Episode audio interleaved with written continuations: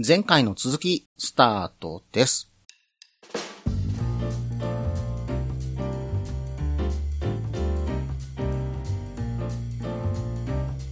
はい。それでは亀さんのメール、3日目読んでいきますね。3日目は念願だったカルストへ行ってきました。この日はゴールデンウィーク中とはいえ、普通の日で、今治のお供も仕事で一緒に走れないとのこと。一人で行くかって考えてたんですけど、別件である方、過去 F ストームさんに連絡して、四国行くよ、カルスト行くよって伝えたら一緒に行くと言ってくれて、ほんとありがたかったです。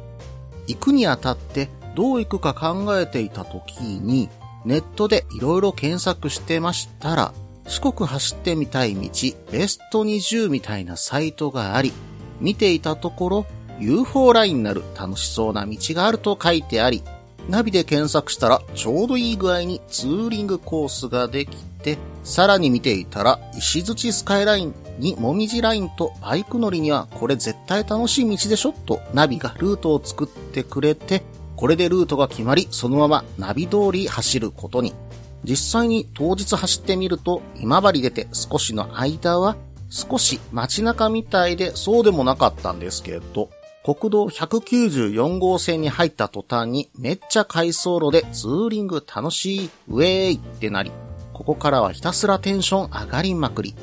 194号線から UFO ラインに入ったら、だんだんバイクも増えてきて、さらに楽しい雰囲気に。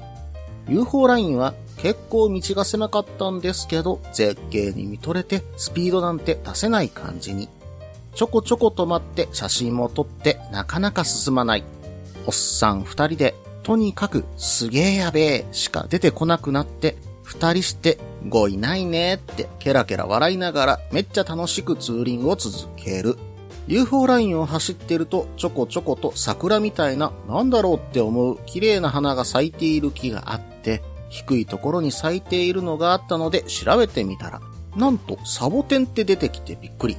UFO ライン走っている人でこの花がサボテンって、正確にはヘッジホッジサボテンって花だと何人の人が知ってただろう。UFO ラインが終わり、石槌スカイライン、もみじラインと走ってきて、そこそこいい時間になったのでお昼を食べようってなって、ちょうど、おもごふるさとの駅という道の駅みたいなのが出てきたので迷わずイン。お腹も空いてていろいろ目移りしたんだけど、よくよく考えたら四国に来てうどん食べてないじゃんって思い、うどんとみたらし団子をチョイス。このような場所なのであんまり期待してなかったんだけど、これがなかなか自分好みで大正解。これで四国でうどん食べたと言える。もみじラインもめっちゃいい道だった。ご飯食べ終わって進むと、いよいよ本日のメイン目的地のカルストへ。行く前はゴールデンウィークは混んでるよって言われてたんだけど、それなり交通量はあったと思うんだけど、全然渋滞もなく普通に走れるという。調べてた時はそれなりの覚悟していたんだけど、とにかく良かった。ちょこちょこ止まって写真も撮って牛も見れてソフトクリームを食べて少しお土産も買って大満足のカルストでした。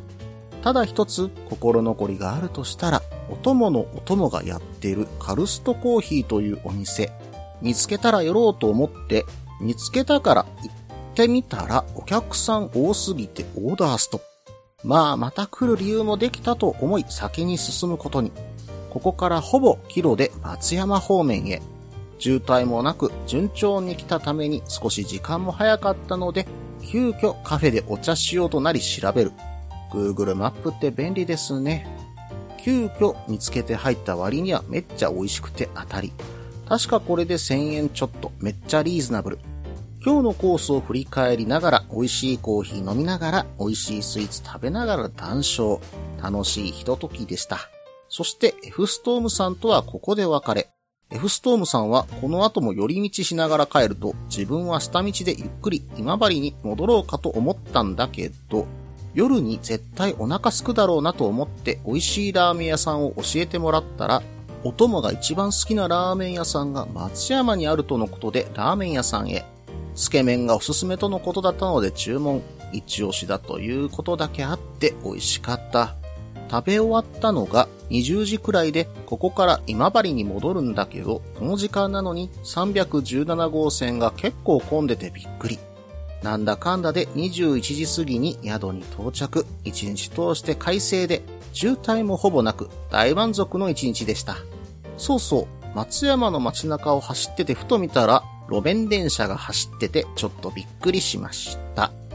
ということで、3日目のメールがここで締めくくられていました。うん、見ていると、愛媛県、高知県のね、山岳満喫コースといったようなね、えー、感じですね。うん、それではね、早速ですけども、メールの内容を詳しく見ていきましょう。まずは F ストームさんと合流されたと。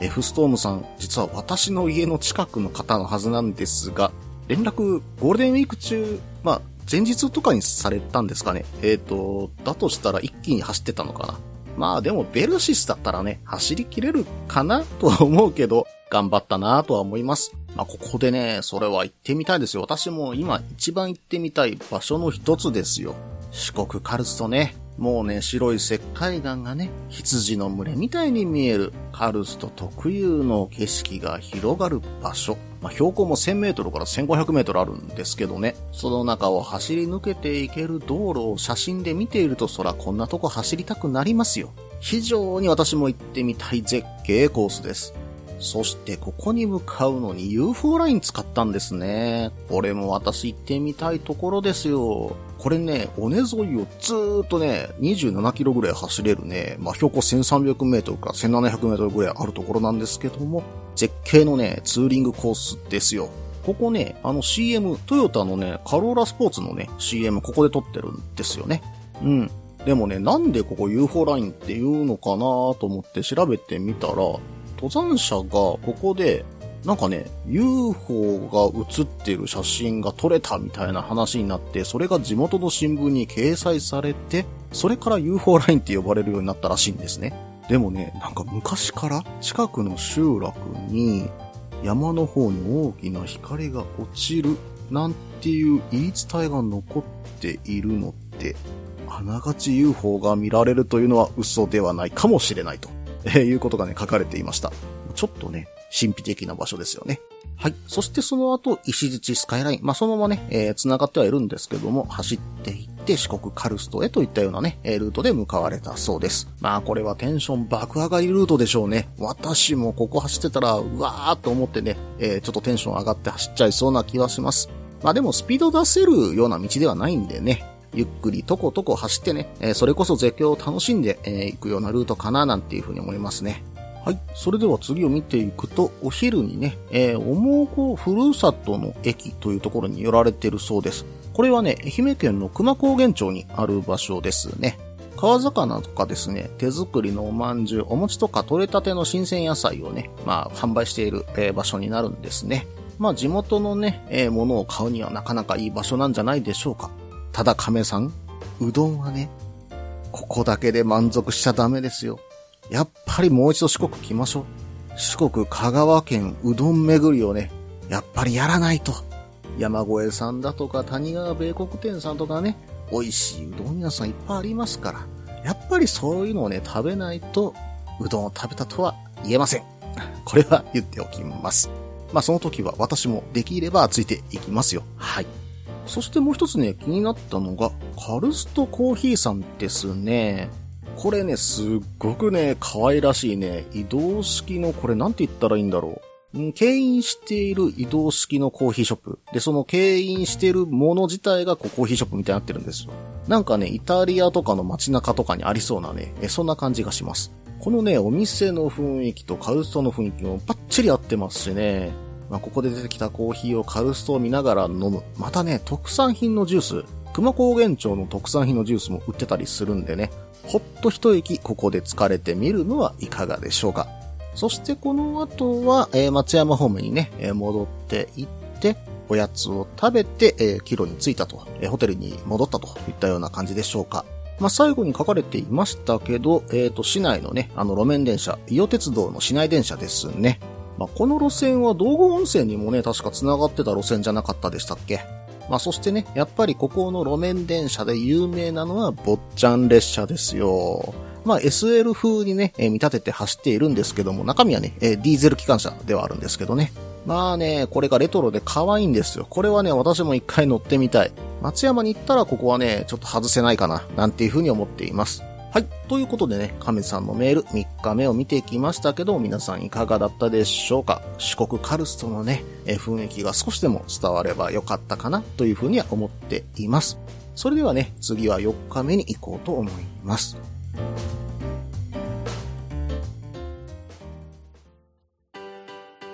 落ち着いて聞いてください。あなた EBR 症候群です。だって、だってお前ハヤボルトじゃんって。もう私、ビュエルっていうアメ車乗ってますけど、なんか、無理やりいいこと言おうとして 忙しいあなたに心のパーキング。元バラエティラジオ、ググッドスピード。この番組は初心者には情報を、ベテランには懐かしさを。バイクトークを楽しみながら、バイクとライダーの社会的地位向上を目指す、バイクバラエティ番組です。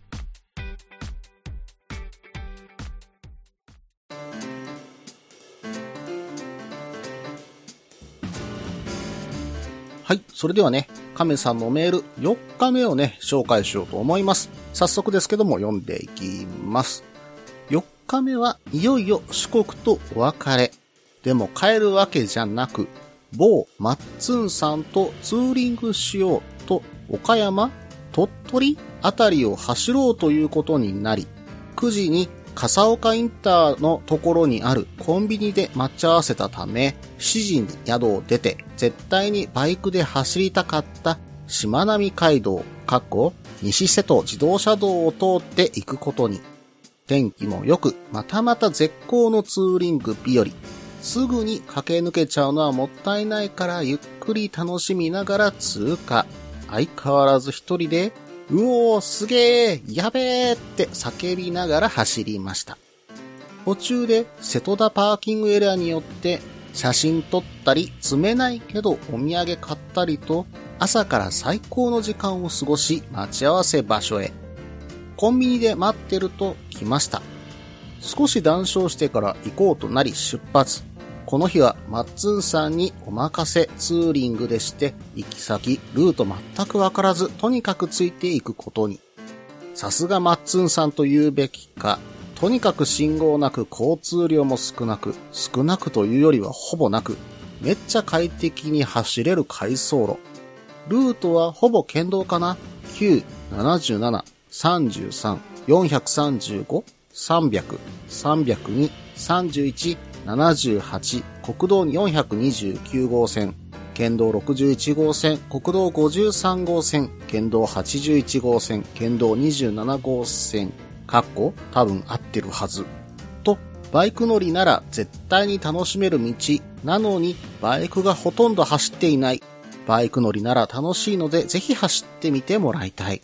絶景もないよと言われてたんだけど、そんなこともなく、吹きやふるさと村、広金亭など案内してもらったりと初めてのところなので、とにかく楽しい。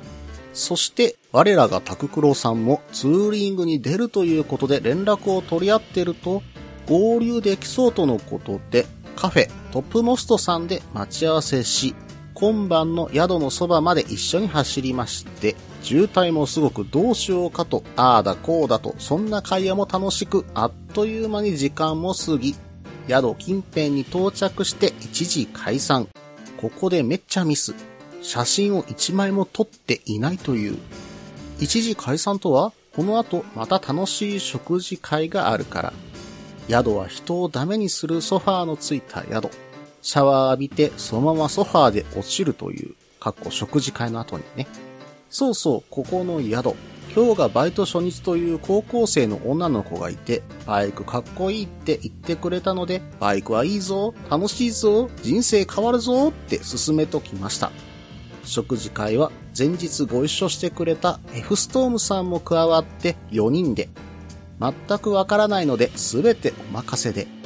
案内していただいた場所は中華昼寝。焼き豚とラーメンが美味しかった。揚げ餃子もね。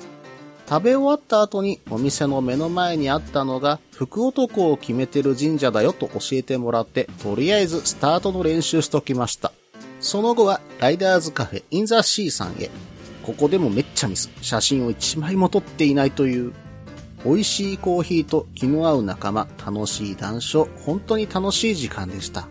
楽しい時間はあっという間で、この後は宿まで送ってもらって4日目終了。当初は3泊4日でしたが、1日伸ばして大正解でした。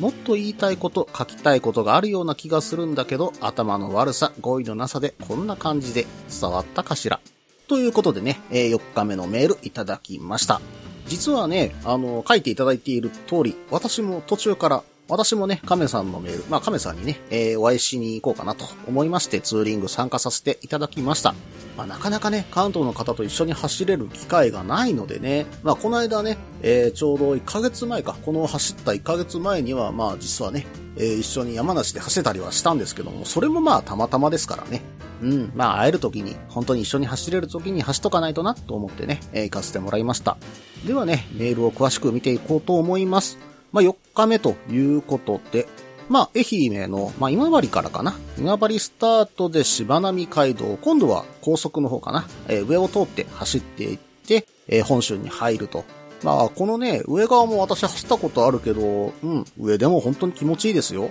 まあ、原付とね、違ってゆっくりは走れないので、絶景がさーっと通り過ぎていってしまうところはあるのかもしれないけども、まあでもね、うん、高速走るだけでも、うん、しまなみ海道に来たっていう感覚はね、味わえるかと思います。あ、そうそう、瀬戸田パーキングエリアね、えー書かれていましたけども、ここでは何かしら食べなかったのかな？ここはね、有名なものとしてはね、瀬戸田レモンラーメンがあるんですよ。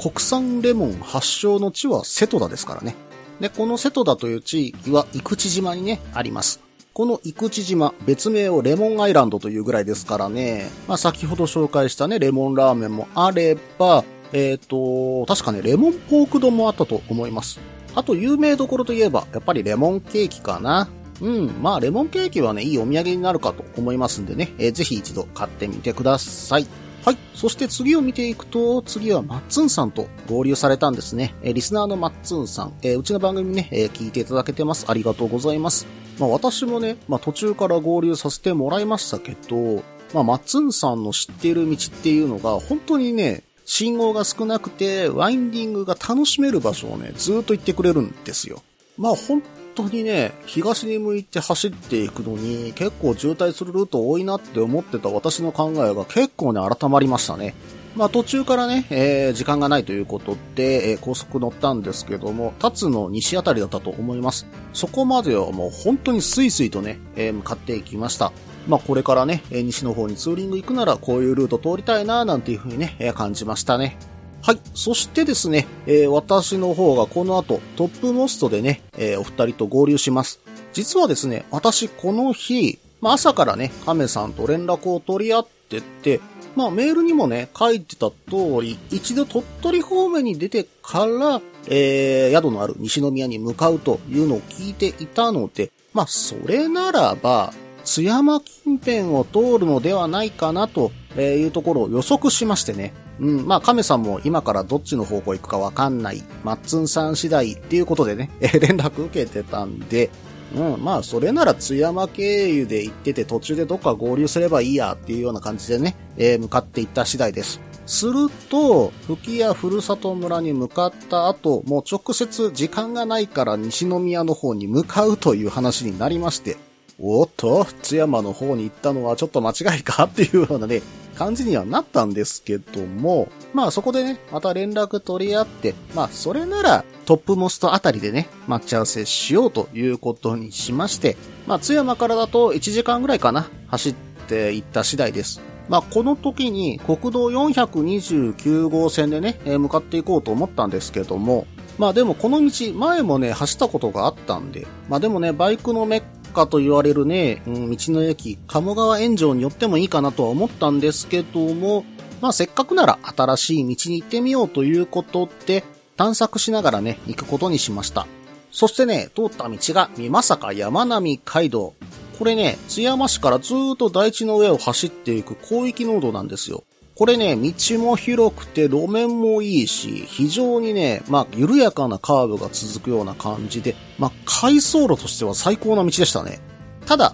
道の途中、何にもないです。とにかく走りが楽しめる感じのところかな。走ってる感じはナラニュルに近い感じで、あれより全然路面がめちゃめちゃ綺麗といったような感じの場所でした。まあ、バイクを楽しむという意味合いではなかなかいい道かもしれません。ということで、この道を通りつつトップモストさんまで行きました。で、トップモストさんに着いたらね、まだ時間かかるということだったので、ゆっくりね、コーヒーでも飲んでね、待ってたらしばらくして、えーカメさんとマッツンさんが到着した次第でした。で、ここからね、やっぱりね、この3人とも走るのが好きなので、ずーっとね、走っていっちゃったんですよ。ほぼほぼ休憩出して走ってたんじゃないかな。まあでもね、喋るならみんなインカムで繋いで喋ってたんで、まあそのおしゃべりもね、えー楽しみつつ、ワインディングをね、えーまあマッツンさんに案内していただいたワインディングもまたこれが楽しくてね、まあカメさんとマッツンさんとわーわーキャーキャー言いながらね、話しておりました。なので、全然止まらなかったおかげで写真を1枚も撮ってないっていうね、状態になっちゃったわけです。まあ楽しいとね、なかなか写真撮るっていうタイミング撮れないですよ。うん、これは私もわかります。なので、まあ、意地でも写真撮るぞ、どこかで絶対この場所で写真撮るんだっていうようなところを決めていかないと、ほんと撮らないですよね。うん、やっぱバイク乗ってる方が楽しくなっちゃいますからね。うん。まあ次回はそういったところを決めていきましょうか。はい。ということで、この後ですね、まあ高速に乗ったんですよ。先ほどお伝えした通り、辰野西から乗ったら、うん、なんとこの先、自己渋滞で9キロから10キロ渋滞してると。あ、これはね、F ストームさんと約束してる時間間に合わないわっていうことで、うん、まあ、急遽ルートを変えて、高速半額なのを捨ててですね、万丹道経由で中国道に上がって、中国道から、まあ、西宮へ目指していったと。まあ、そこまではスイスイ走ってったわけです。じゃあ、そこから、西宮の市内に入ろうとした時に、ここがね、大渋滞しちゃったんですね。まあね、土日になるとここどうしてもね、県道82号線ですけども、大渋滞する箇所なんで、まあここはね、F ストームさんに申し訳ないと。遅れちゃうんで申し訳ないというふうに連絡入れさせていただいてね、まあその道でね、えーそのまま向かっていった次第です。私この道の途中でね、えー一旦バイクを置くためにね、尼崎方面に抜けるために、えーお別れさせていただいて、まあその後合流させていただいたんです。そしてこの後ね、食事会で西宮へ向かいました。まあでもね、西宮で食事会かということで、何か名物とか、うん、美味しいものないかなっていうことで、これね、実はね、ずっと悩んでたんですよ。まあゴールデンウィーク前からね、まあ亀さんが来るっていうことは知ってたので、なかなかね、店が決まらなかったんです。まあなんかね、西宮っていうと、やっぱりスイーツとかね、若い子がランチをしに来るとか、まああと大学生がいるみたいなね、まあそんなイメージが私は強かったので、あんまり名物がね、頭に思い浮かばなかったんですよね。んで、ちらちらとインスタ見てたら、あ、そういえばここがあったということで、中華昼寝をね、急遽見つけたんで、これでね、いかがですかっていう話したら皆さん納得していただいたので、えーそれでね、向かった次第です。ここね、昼は定食昼間、夜は中華昼寝と時間帯によってね、店名が変わるっていうね、これまた変わった店なんですよ。で、ここの、まあ、名物というのが、手作り焼き豚なんですね。うん。まあ、ここね、オリエンタルホテル前身の店で修行した店主さんが何日もかけて仕込んだ肉が自慢のチャーシューということでね、これが絶品なんですよ。私ね、今回はこれを使ったチャーシュー麺をね、いただきましたけども、甘辛いチャーシューとね、このスープのね、まあ、醤油スープのね、美味しいのがマッチして、絶妙に口の中で絡み合ってうまいんですよ。で、スープもちょっと甘いんですけども、これはね、おそらく玉ねぎの甘みなんですよね。この甘みとチャーシューの旨味が合わさると、もうこれはたまらない。これね、もう匂いだけでご飯もいけちゃう。そんな感じですよ。それでいって、これが1杯700円。どうですか？皆さん、ちょっと食べたくなったんじゃないですか？ということで、久しぶりに飯テロもね、させていただきました。そして、この後帰り際に、西宮神社のね、前を通ったので、そこでね、亀さんにスタートダッシュの練習の写真をね、撮らせていただいて、まあその後ね、インザシーさんに向かって、まあそこでね、皆さんと談笑してました。インザシーさんではね、あの、金スポで行われてたカブレースかな？あの、雨のカブレースの映像も流されてたんで、それもチラチラは見てましたけどもね。はい。で、そこで解散といった感じでした。ということでね、えー、亀さんの4日目のメールを見返してきました。次はね、5日目となります。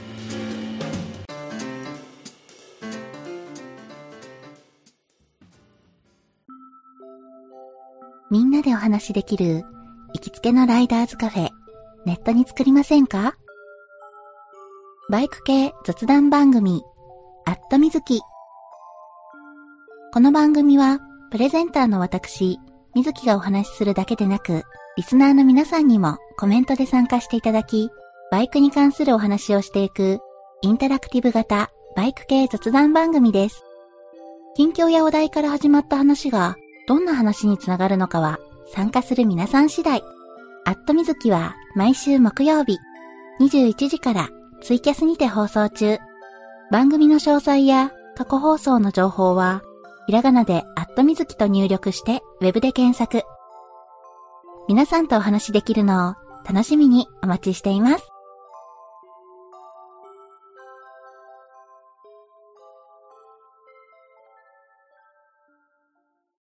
はい。それではね、次は5日目なんですけども、まあ長くなってきましたので、この辺りで区切らさせていただきます。次はパート3でお楽しみください。